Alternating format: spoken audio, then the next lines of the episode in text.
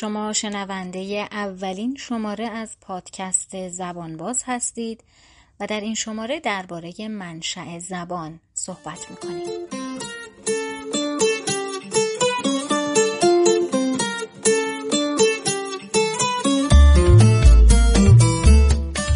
این سوال شاید سوال خیلی باشه که اولین بار کی بشر تونست یا خواست که از ابزار زبان استفاده کنه.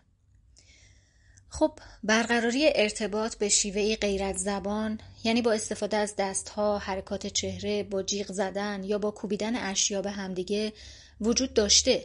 ولی اینکه از چه زمانی بشر از زبان به اون شکلی که ما امروزه می‌شناسیم استفاده کرده محل بحث زیادیه.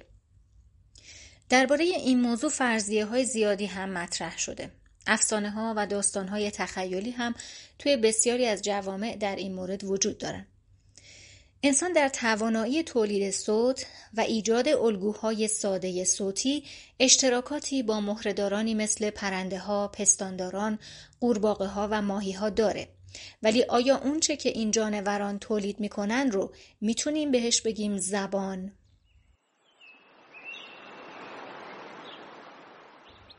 تخمین زده میشه که نوعی از زبان احتمالاً بین پنجاه هزار تا صد هزار سال پیش شکل گرفته بوده. در مورد خط هم می‌دونیم که در مقایسه با زبان عمرش بسیار کوتاهتره یعنی چیزی حدود پنج هزار سال. و از هزاران سال قبل از اینکه خطی وجود داشته باشه زبان وجود داشته. به حال در این مورد حدس و گمانهای زیادی وجود داره و در بیشتر مذهبها و ادیان برای انسانها زبان به عنوان یک موهبت خدادادی در نظر گرفته میشه. خب کاربرد اصطلاح حیوان ناطق رو هم که حتما شنیدید در مورد انسان به کار میره احتمالا از همین طرز تفکر اومده که ناطق بودن یا داشتن چیزی به عنوان زبان در واقع وجه تمایز بین انسان و دیگر موجودات زنده است.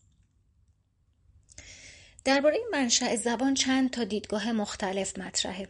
از جمله اینکه بعضی ها میگن منشأ مابعد و طبیعی داره و در واقع موهبتیه که از جانب خداوند در نهاد انسان قرار داده شده.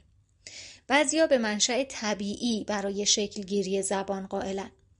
بعضی اعتقاد دارند که بشر در طول زمان و به ویژه در حین انجام های گروهی و تعاملات اجتماعی مثل کارهای دست جمعی شروع به تولید آواهایی کرده و کم کم زبان شکل گرفته. بعضیا میگن اندامهای گفتاری بدن انسان در طول زمان نوعی تغییر شکل یا جهش رو یا تکامل رو تجربه کرده و بعد از این تغییرات یک جور سازگاری فیزیکی ایجاد شده و باعث شده که بشر بتونه یک آواهای منحصر به فردی رو تولید بکنن که این آواهای منحصر به فرد زمین ساز شکلگیری زبان بوده. در مورد اینکه مثلا نیاز به ساختن ابزار هم زمین ساز شکلگیری زبان بوده یا اینکه مغز انسان در یک دوره خاصی از تاریخ تکاملش یک رشد عجیب و خارق العاده کرده و یک دفعه نسبت به جثه انسان یک رشد عجیبی کرده و خیلی بزرگتر شده در مقایسه با بقیه پستانداران. و این تکامل مغز باعث شده تا انسان بتونه چیزی به اسم زبان رو توی اون مغز بپرورونه و ایجاد بکنه هم هست. دیگه در مورد مثلا منشأ ژنتیکی و فرضیه فطری بودن و اینها هم صحبت های زیادی شده. حالا سعی می‌کنیم که یکی یکی درباره این موارد صحبت کنیم.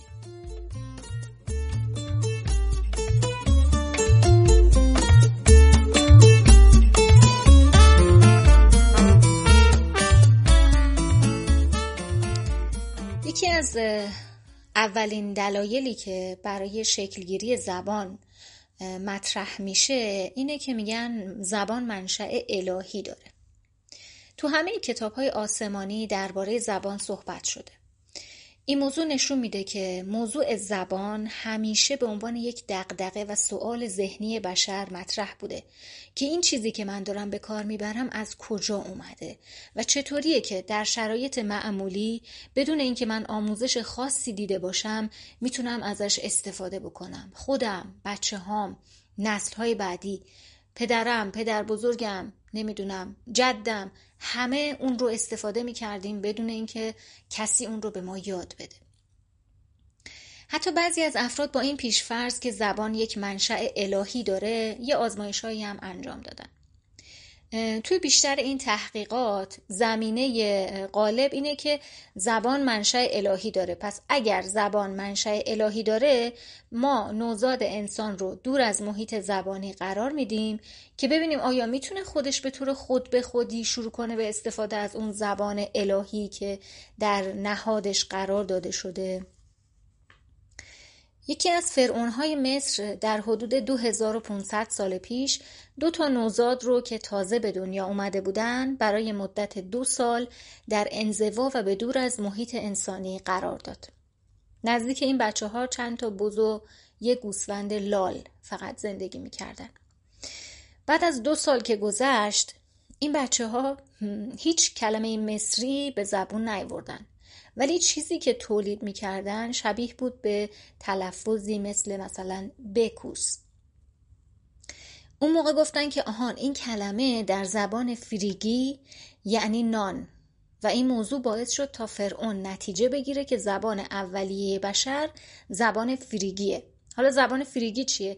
یک زبان باستانی که در نزدیکی هایی که نزدیکی هایی با زبان یونانی داره و زمانی هم در منطقه‌ای که ما امروزه بهش میگیم ترکیه صحبت می شده و اصلا اون زمان هم اون زبان دیگه یعنی, یعنی یک زبان قدیمی بوده حتی در اون دوره که این آزمایش انجام شده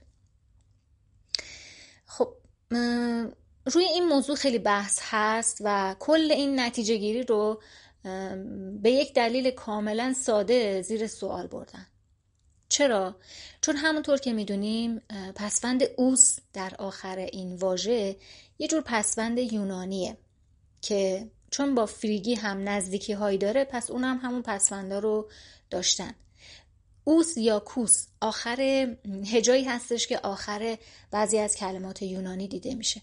اگر این هجای آخری رو برداریم از اون کلمه بکوس فقط یک ب باقی میمونه و به نظر می‌رسه از قرار این ب چیزی نیست مگر صدای بوز.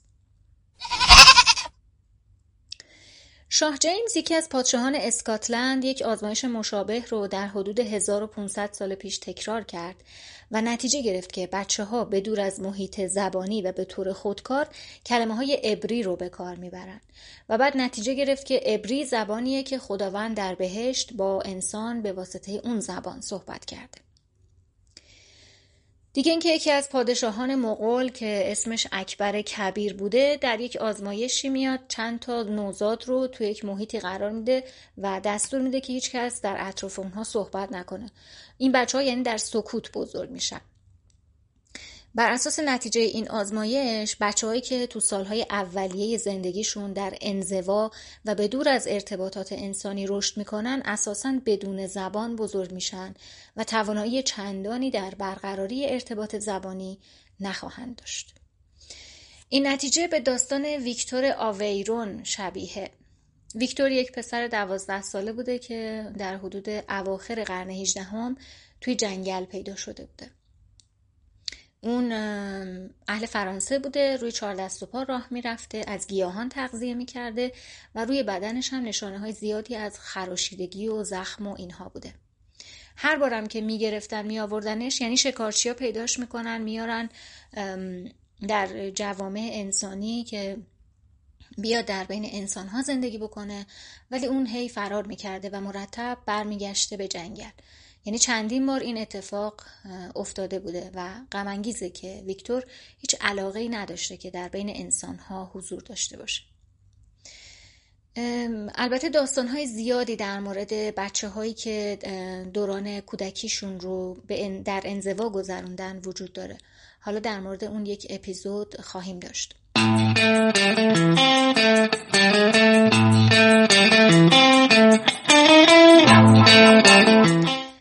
در عصر روشنگری زمانی که خیلی بحث وجود داشت که دقیقا چه چیزی هست که انسان رو از حیوان متمایز می‌کنه یکی از مهمترین عواملی که مطرح می‌شد توانایی یادگیری زبان بود.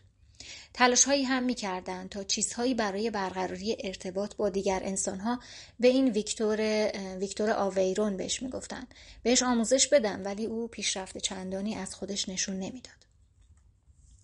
خب مثلا داستان دیگه که هستن یک داستان معروفی در مورد دختری به نام جینی وجود داره که امریکایی بوده و او هم تا 13 سالگی در انزوا بزرگ شده بوده و توانایی زبانیش خیلی محدود بوده. به این بچه ها که از سن خیلی پایین در محیط های دور از انسان ها بزرگ میشن اصطلاحا میگن کودک وحشی. معمولا هیچ فرد انسانی از این بچه ها نگهداری نکرده یا خیلی کوتاه مدت در بین انسان ها بودن تعاملات انسانیشون خیلی ضعیفه و بهرهگیری از زبان رو هم به شکل محدود تجربه می‌کنن و تا حالا چندین نمونه اثبات شده از چنین کودکانی وجود داشته. داستانهایی هم هست که میگن بعضی از این کودکان توسط حیوانات بزرگ شدن.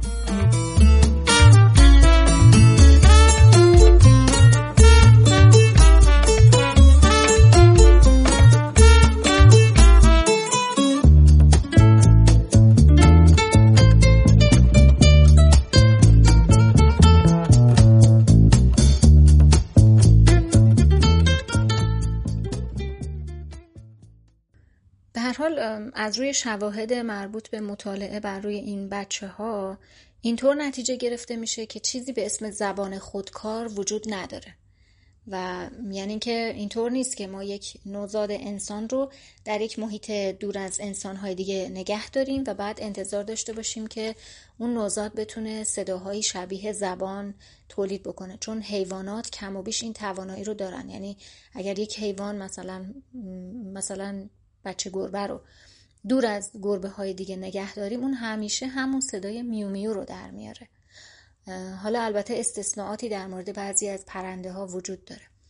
ولی انسان نوزاد انسان ممکنه صداهایی در بیاره ولی صداهایی که در میاره شبیه صداهای دیگر انواع گونه خودش که انسان ها باشن نیست و نمی‌تونه زبان رو به دور از دیگر انسان ها تولید کنه. خلاصه اینکه اگر بگیم که زبان انسان یک منشأ الهی داره در صورتی که انسان سالهای اولیه زندگیش رو دور از محیط انسانی باشه راهی برای بازسازی اون زبان الهی که یک زبان منحصر به فرده وجود نداره.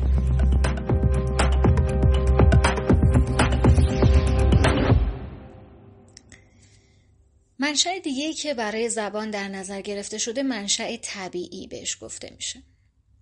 این منشأ چی میگه؟ میگن که این دیدگاه این دیدگاه میگه که زبان منشأ طبیعی داره. یعنی بشر برای تولید اسوات زبان از صداهای موجود در طبیعت کمک گرفته. نظام شنوایی انسان قبل از اینکه به دنیا بیاد و در حدود شش ماهگی جنین کامل میشه. این ظرفیت پردازش زود هنگام به جنین انسان کمک می‌کنه تا کم کم بتونه صداهای محیط رو تشخیص بده. برای همینه که میگن جنین انسان به محض تولد به صدای مادر و پدر خودش واکنش نشون میده یا اینکه بعضی از نوزادان با صدای موسیقی که در دوران جنینی شنیدن بهتر به خواب میرن همین موضوع باعث میشه این ایده مطرح بشه که اولین واجه هایی که انسان های اولیه یا پریمیتیو ها به کار بردن تقلیدی از صداهایی بوده که در محیط پیرامونشون میشنیدن. یک زبانشناس دانمارکی به نام اوتو یسپرسن در کتاب ماهیت، توسعه و منشأ زبان که اون رو در سال 1922 نوشته این ایده رو با عنوان نظریه باو واو مطرح می‌کنه. باو تقلیدی از صدای سگ در فرهنگ اروپاییه. شاید ما اگر بخوایم ترجمه تحت و لفظی بکنیم بگیم مثلا نظریه واق واق یا هاپ هاپ که البته خیلی جالب به نظر نمی‌رسه. حالا طبق این نظریه نظریه باو میگه که اول اینو بگم خواستم این نظریه رو عنوانش رو ترجمه بکنم.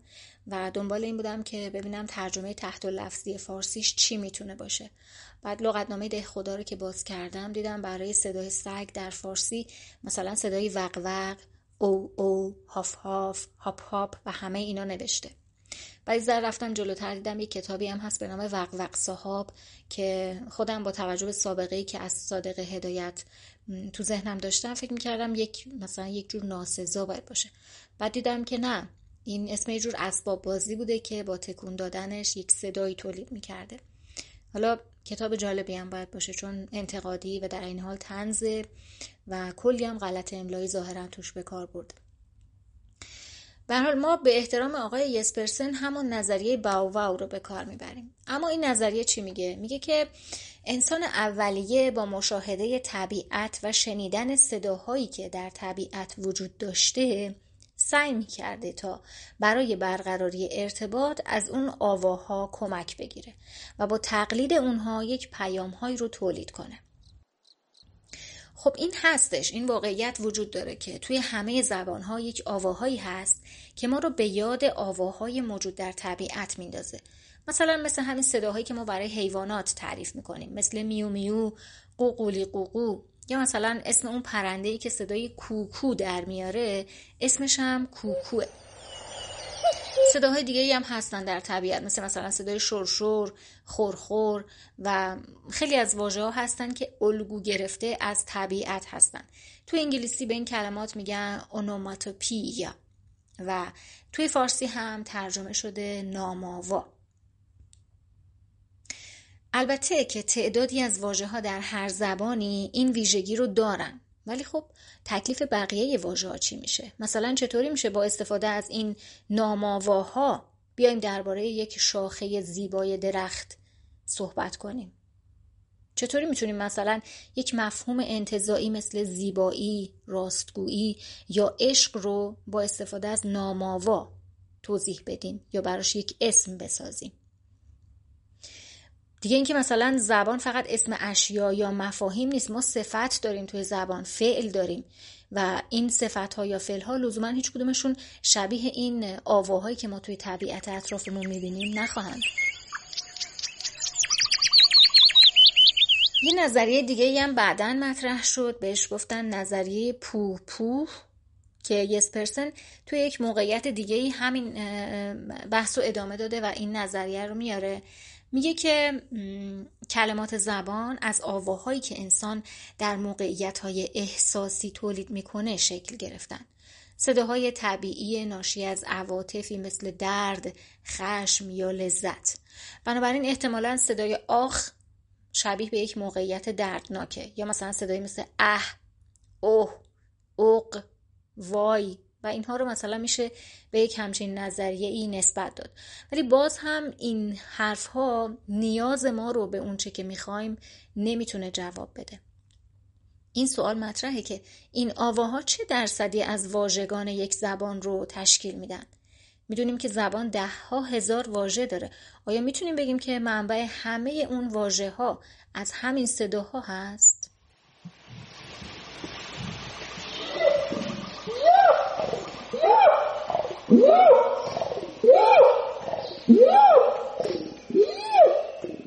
خب یک دیدگاه دیگه که در این مورد مطرحه میگه که تعاملات اجتماعی یا جنسی از کار کردن باعث شده تا انسان ها در کنار همدیگه یاد بگیرن که شروع بکنن به تولید صداهای گروهی و اون صداهای گروهی کم کم مثلا پایه و مایه شکلگیری زبان شدن.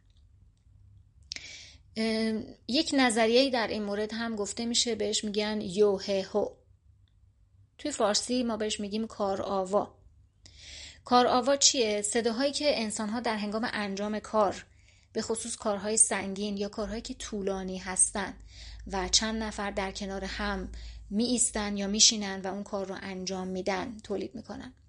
انسان های اولیه موقع بلند کردن و جابجا کردن مثلا قطعه های بزرگ چوب یا حیوانات عظیم و جسه که شکار می‌کردن یک صداهایی رو تولید می‌کردن یا یک جور آواز میخوندن. به این کاراواها موسیقی کار هم گفته میشه. هنوز همین امروزه هم نمونه های از این کاراواها وجود داره. مثلا قایقرانانی که دست جمعی پارو می‌زنن یه چیزی رو با هم می‌خونن. معمولا هم یه نفر لیدر میشه یک نفر مثلا رهبری می‌کنه یک چیزی میگه و دیگران در جوابش یک جوابی میدن.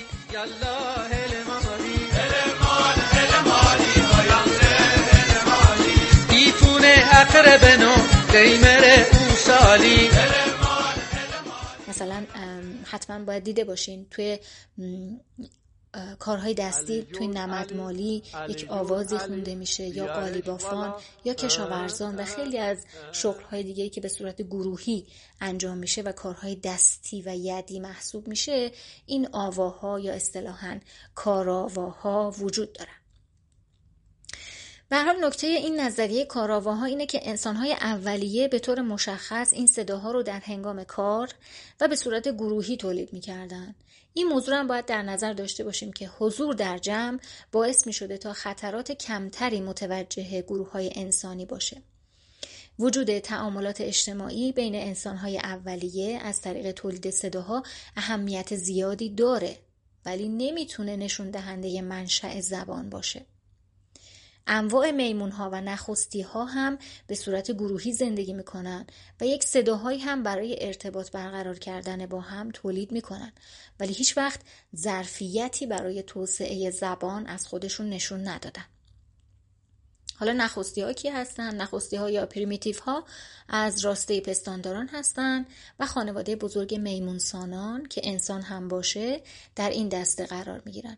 البته وقتی توی این بافتی که الان هستیم در مورد نخستی ها صحبت می کنیم و به انسان اشاره می کنیم منظورمون انسان های اولیه هستن و در بحث های مربوط به تکامل معمولا از این اصطلاح نخستی ها زیاد استفاده میشه.